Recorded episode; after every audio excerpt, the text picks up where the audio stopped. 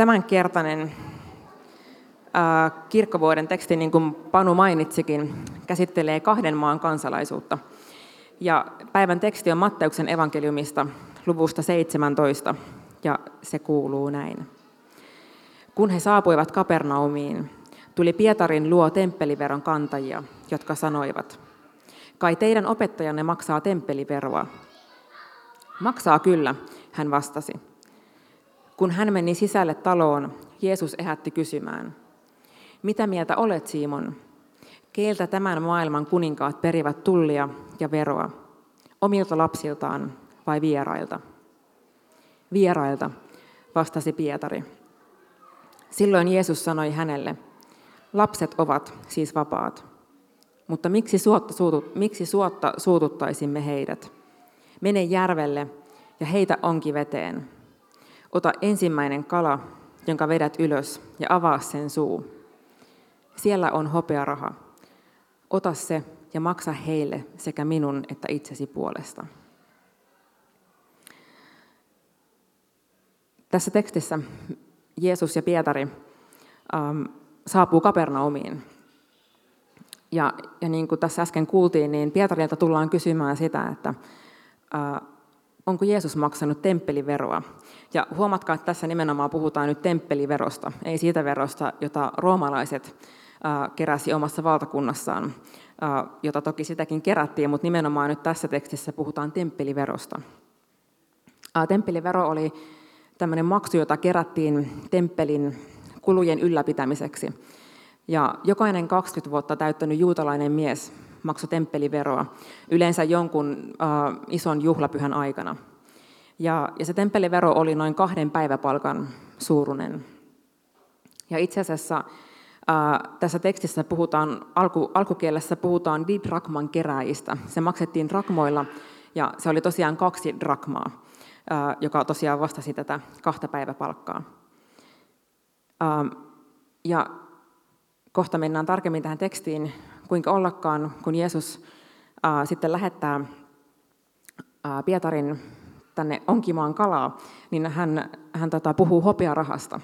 Ja tämä hopearahan suuruus on, on neljä rakmaa, eli juuri kaksi kertaa sen temppeliveron verran, eli juuri se, mitä Jeesus ja ää, Pietari tarvitsi tätä veroa varten.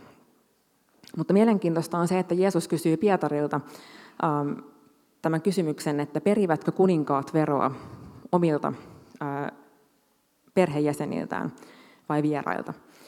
Ja Pietari toteaa, että omilta perheenjäseniltä ei peritä veroa.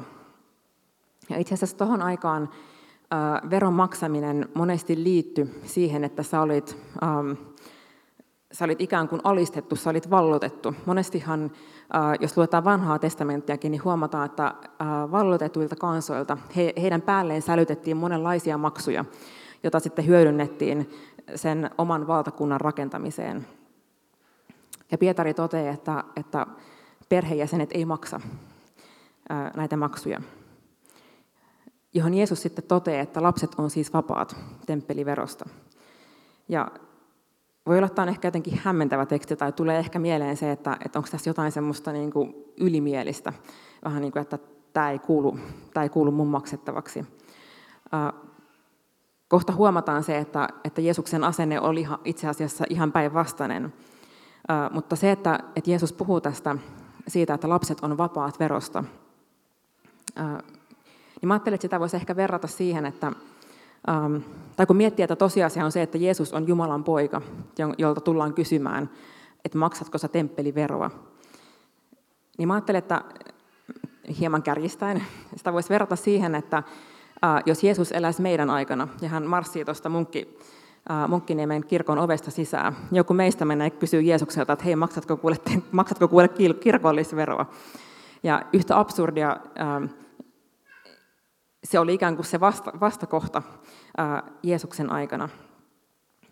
Tai voi ajatella, että presidentin linnassa on tuolla Helsingin keskustassa on avoimet, avoimet ovet ja sinne peritään pääsymaksua. Ja kuinka ollakaan sitten Sauli Niinistö on siellä samassa, tasavallan presidentti on siellä samassa jonossa, ja häneltä tullaan kysymään, että kuule, oletko maksanut pääsymaksun presidentin linnaan.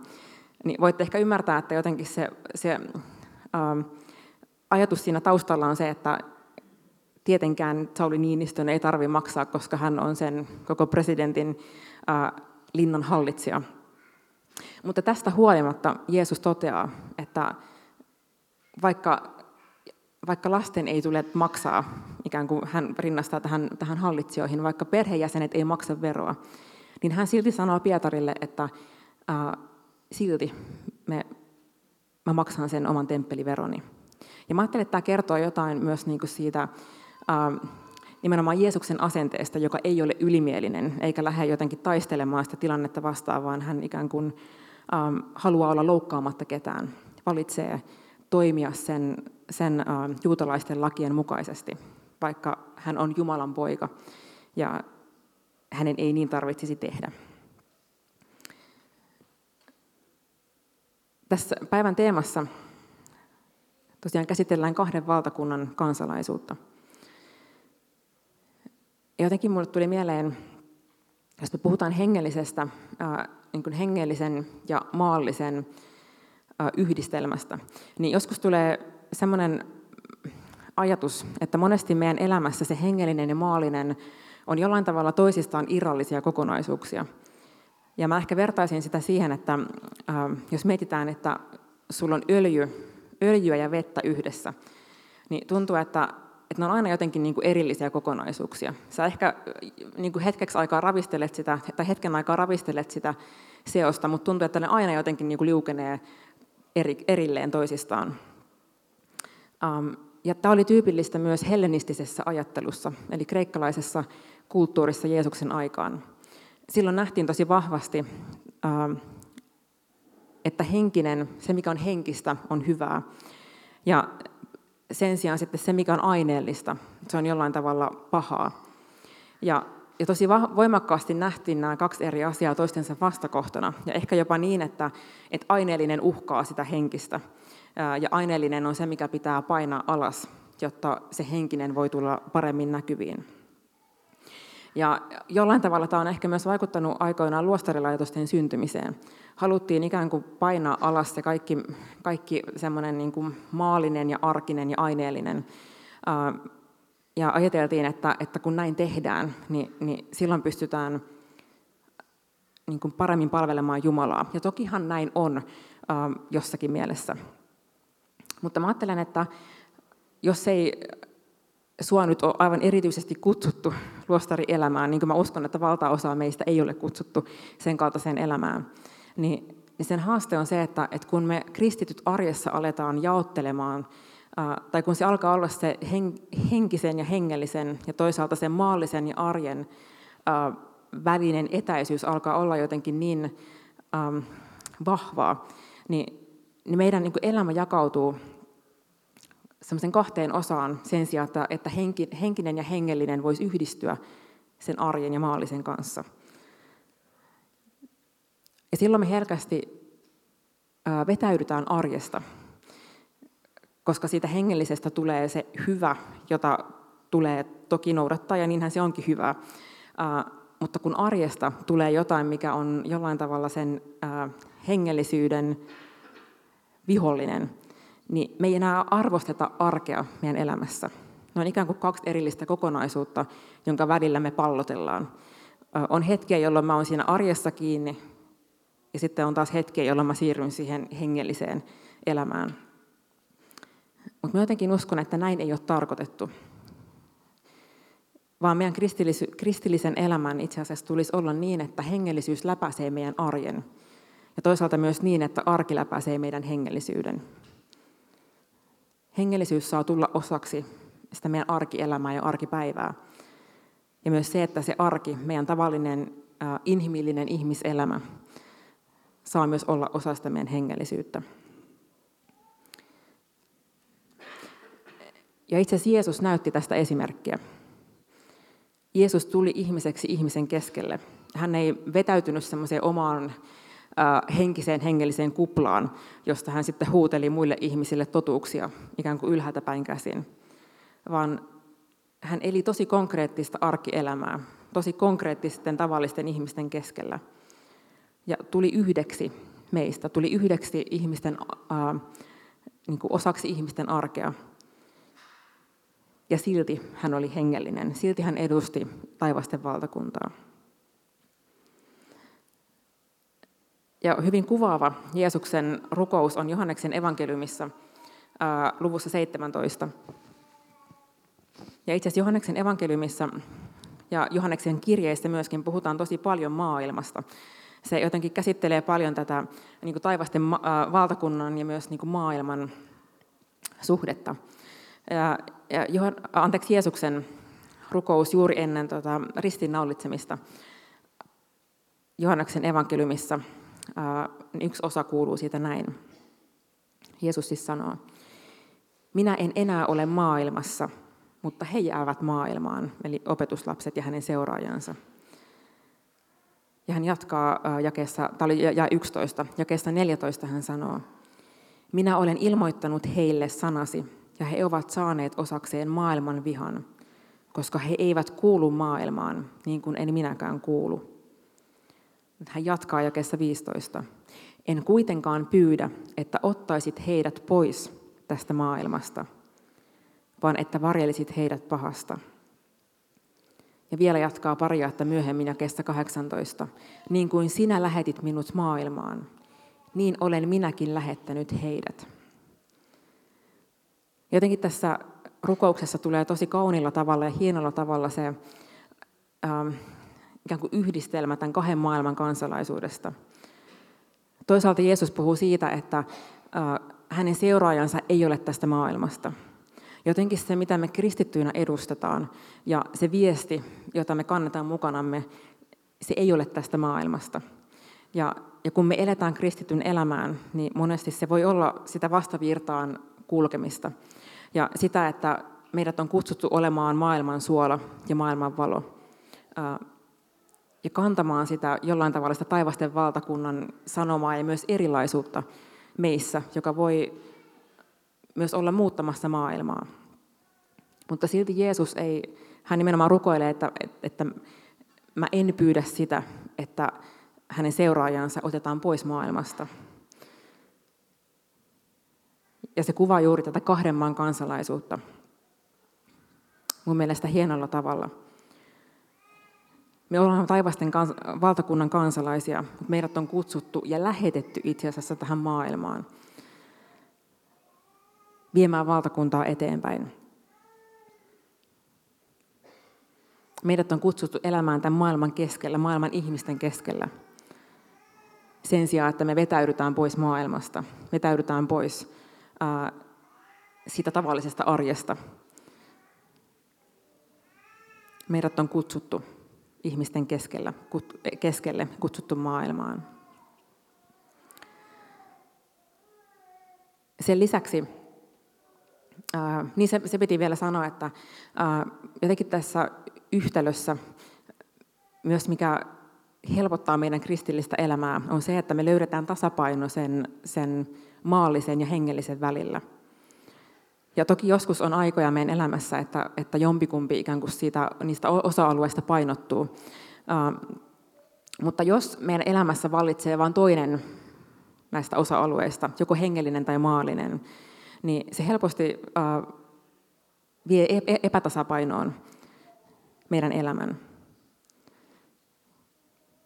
Jos me ollaan pelkästään arvotetaan sitä, mikä on hengellistä, ja me unohdetaan se tavallinen arki, niin me etäännytetään itsemme niistä ihmisistä, kenen kanssa itse asiassa meidän tulisi olla Jumalan todistajina, tai kenelle meidän tulisi olla Jumalan todistajina.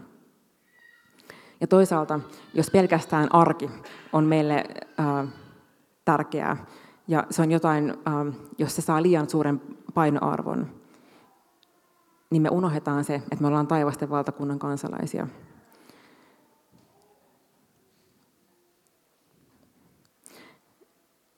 Jeesus puhuu, ja myös Uusi testamentti, tämän maailman kansalaisuudesta, ähm, myös siitä näkökulmasta, että mikä on meidän tehtävä kristittyinä. Roomalaiskirja muun muassa puhuu siitä, että meidät on kutsuttu noudattamaan lakia. Meidät on kutsuttu olemaan osa sitä yhteiskuntaa, jossa me eletään. Ja itse asiassa tässä roomalaiskirjassa luvussa 13 sanotaan näin. Jokaisen on suostuttava esivaltansa alaisuuteen. Ei hän ole esivaltaa, joka ei olisi Jumalasta peräisin. Häneltä ovat vallankäyttäjät saaneet valtuutensa. Siksi on suostuttava esivallan alaisuuteen, ei vain rangaistuksen pelosta, vaan myös oman tunnon vaatimuksesta. Ja tässä roomalaiskirjan kirjoittaja puhuu juurikin siitä, että se, että me ollaan osa sitä yhteiskuntaa ja yhteiskunnan säädöksiä, niin se on itse asiassa Jumalalla, Jumalalta meille antama kutsu. Ja tästä hän sanoo, että, että kun me ollaan, ollaan osa sitä yhteiskuntaa ja ollaan osa niitä säädöksiä, niin se ei ole vain sen takia, että me vältetään rangaistuksen, vaan juurikin sen takia, että, että hän kutsuu meitä siihen. Toiseksi Jeesus kehottaa meitä maksamaan veroja. Hän sanoo, että antakaa keisarille se, mikä keisarille kuuluu, ja Jumalalle se, mikä Jumalalle kuuluu. Ja, ja myös tässä kuvastuu se, miten meidät kutsutaan elämään osana tätä yhteiskuntaa ja yhteiskunnan säädöksiä. Ja itse asiassa juutalaiset, kun Jeesus antoi tämän käskyn, niin juutalaiset hän ei millään lailla elänyt yhteiskunnassa, joka on täydellinen. He eli Rooman vallan alla, josta oli paljonkin puutteita, mutta siitä huolimatta Jeesus kehotti juutalaisia ää, elämään osana sitä silloista yhteiskuntaa. Ja sen lisäksi vielä Raamattu kehottaa meitä rukoilemaan meidän maan ja esivallan, puol- maa, maan esivallan puolesta, hallitsijoiden puolesta, valtaa pitävien puolesta. Ja joku on joskus viisaasti sanonut, että miten erilainen olisi meidän maa tai mikä tahansa valtio, jos kaikki se kritiikki, kaikki se, anteeksi, kaikki se energia, mitä me käytetään kritisoimaan niitä asioita, mitkä on pielessä, jos me käytettäisiin se energia rukoukseen. Ja mä en tarkoita sitä, että, että meidän pitäisi ummistaa silmät epäkohdille, vaan ajan pikemminkin takaa sitä, että kun sä näet epäkohtia, niin sut on kutsuttu rukoilemaan niiden epäkohtien puolesta, kantamaan niitä Jumalan eteen ja olemaan osa sitä vastausta tähän yhteiskuntaan myös rukouksen kautta. Joskus saattaa tuntua siltä, että yksittäisen ihmisen mahdollisuudet vaikuttaa meidän ympäröivään yhteiskuntaan on tosi rajalliset. Ja niin varmasti monessa tilanteessa voi olla, mutta ajattelen, että meillä on silti tosi iso mahdollisuus vaikuttaa myös rukouksen kautta. Ja kutsusinkin sua seuraavan kerran, kun sä lehdestä tai uutisista kuulet jotain, mikä sua huolestuttaa tai, tai sulle tulee sellaisia ajatuksia, että tämä on niin pielessä, niin mitä jos kannat sen Jumalalle, sen asian? Mitä jos puet sen rukoukseksi? Ja sen sijaan, että jäät ikään kuin siihen maalliseen, niin toisetkin sen hengellisen sun arkeen myös tätä kautta. Sä voit taivasten valtakunnan kansalaisena olla samaan aikaan myös tämän maallisen, ää, ikään kuin maallisen yhteiskunnan osana ja yhdistää ne kaksi asiaa toisiinsa.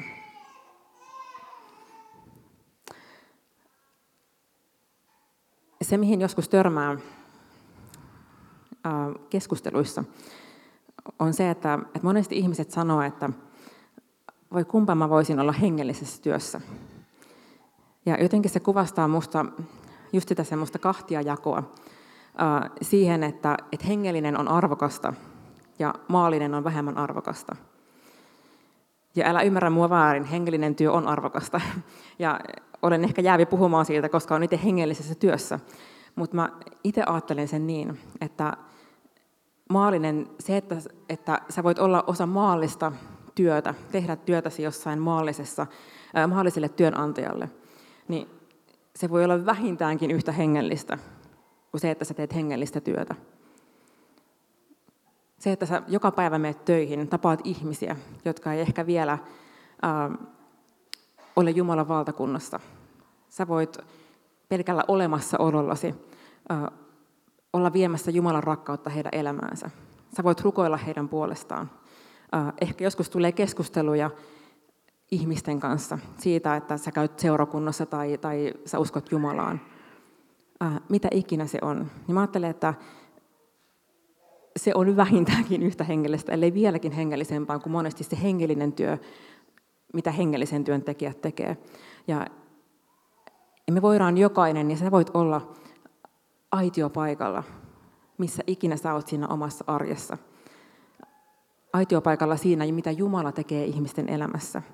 Ja siihen ei tarvi hengellistä työtä. Päinvastoin mun työkaverit taitaa kaikki olla uskossa, uskossa jo, että mä en tarvi sitä. Ää, mä, en edes, mä en työstäni edes niin kuin kohtaan niin paljon ihmisiä, jotka ei tunne Jumalaa. Panu ainakin nyökkää sille lupaavasti, että... Ää, mutta kun sä oot maallisessa työssä, niin mieti niitä ihmisiä, ketä sä kohtaat.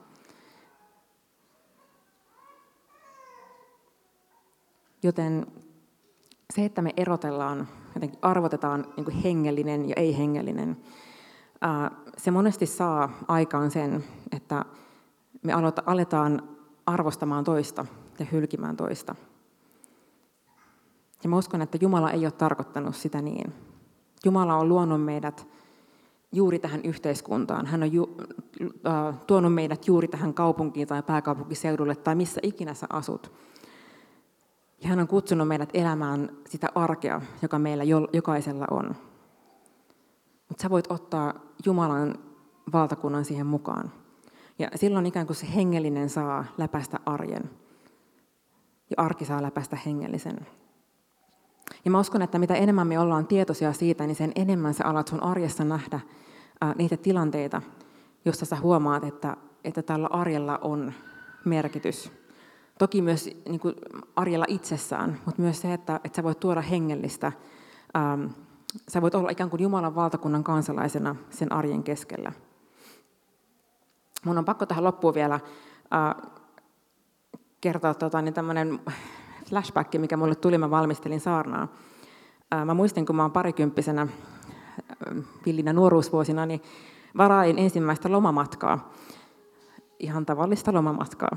Ja mä muistan, että mulle tuli semmoinen jotenkin syyllisyys siitä, että voinko mä käyttää rahojani semmoiseen lomamatkaan, mikä ei kohdistu mihinkään hengelliseen konferenssiin tai johonkin niin kuin seurakuntavierailuun.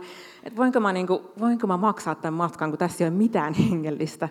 Ja musta kuvastaa just sitä ajattelua, että, että ikään kuin, niin kuin että jollain tavalla se olisi niin kuin väärin se, että mä nautin palmuista, palmuista tai hiekkarannasta tai, tai merestä. Ähm, jotenkin olen parantunut siitä, ei huolta.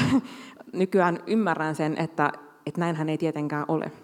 Mutta, mutta jotenkin se, ähm, tämä tuli mulle mieleen ja jotenkin musta se kuvastaa just sitä, että, että itse asiassa me myös niin kuin, kun me ei arvosteta sitä, myös ihan tavallista arkea, joka meidän elämässä on, niin me itse asiassa ryöstetään myöskin se mahdollisuus, että me voidaan kiittää Jumalaa siitä, mitä me saadaan kokea, mitä me saadaan tehdä. Me saadaan arvostaa sitä, mitä Jumala on meille antanut. Vaikka sitä, että tänään oli kaunis aurinkoinen ilma ja mä olin ulkona kävelemässä ja nautin siitä ilmasta. Ei ollut mitään hengellistä siinä, mutta se oli hengellinen hetki. Mä, mä koin Jumalan läsnäolon siinä hetkessä. Joten nauttikaa palmuista, nauttikaa auringosta, nauttikaa tavallisista asioista. Ja samalla meillä saa olla sydämessä se tietoisuus siitä, että me ollaan iankaikkisuuden kansalaisia. Ja meidän kansalaisuus on ennen kaikkea taivasten kansalaisuutta. Rukoillaan tähän loppuun.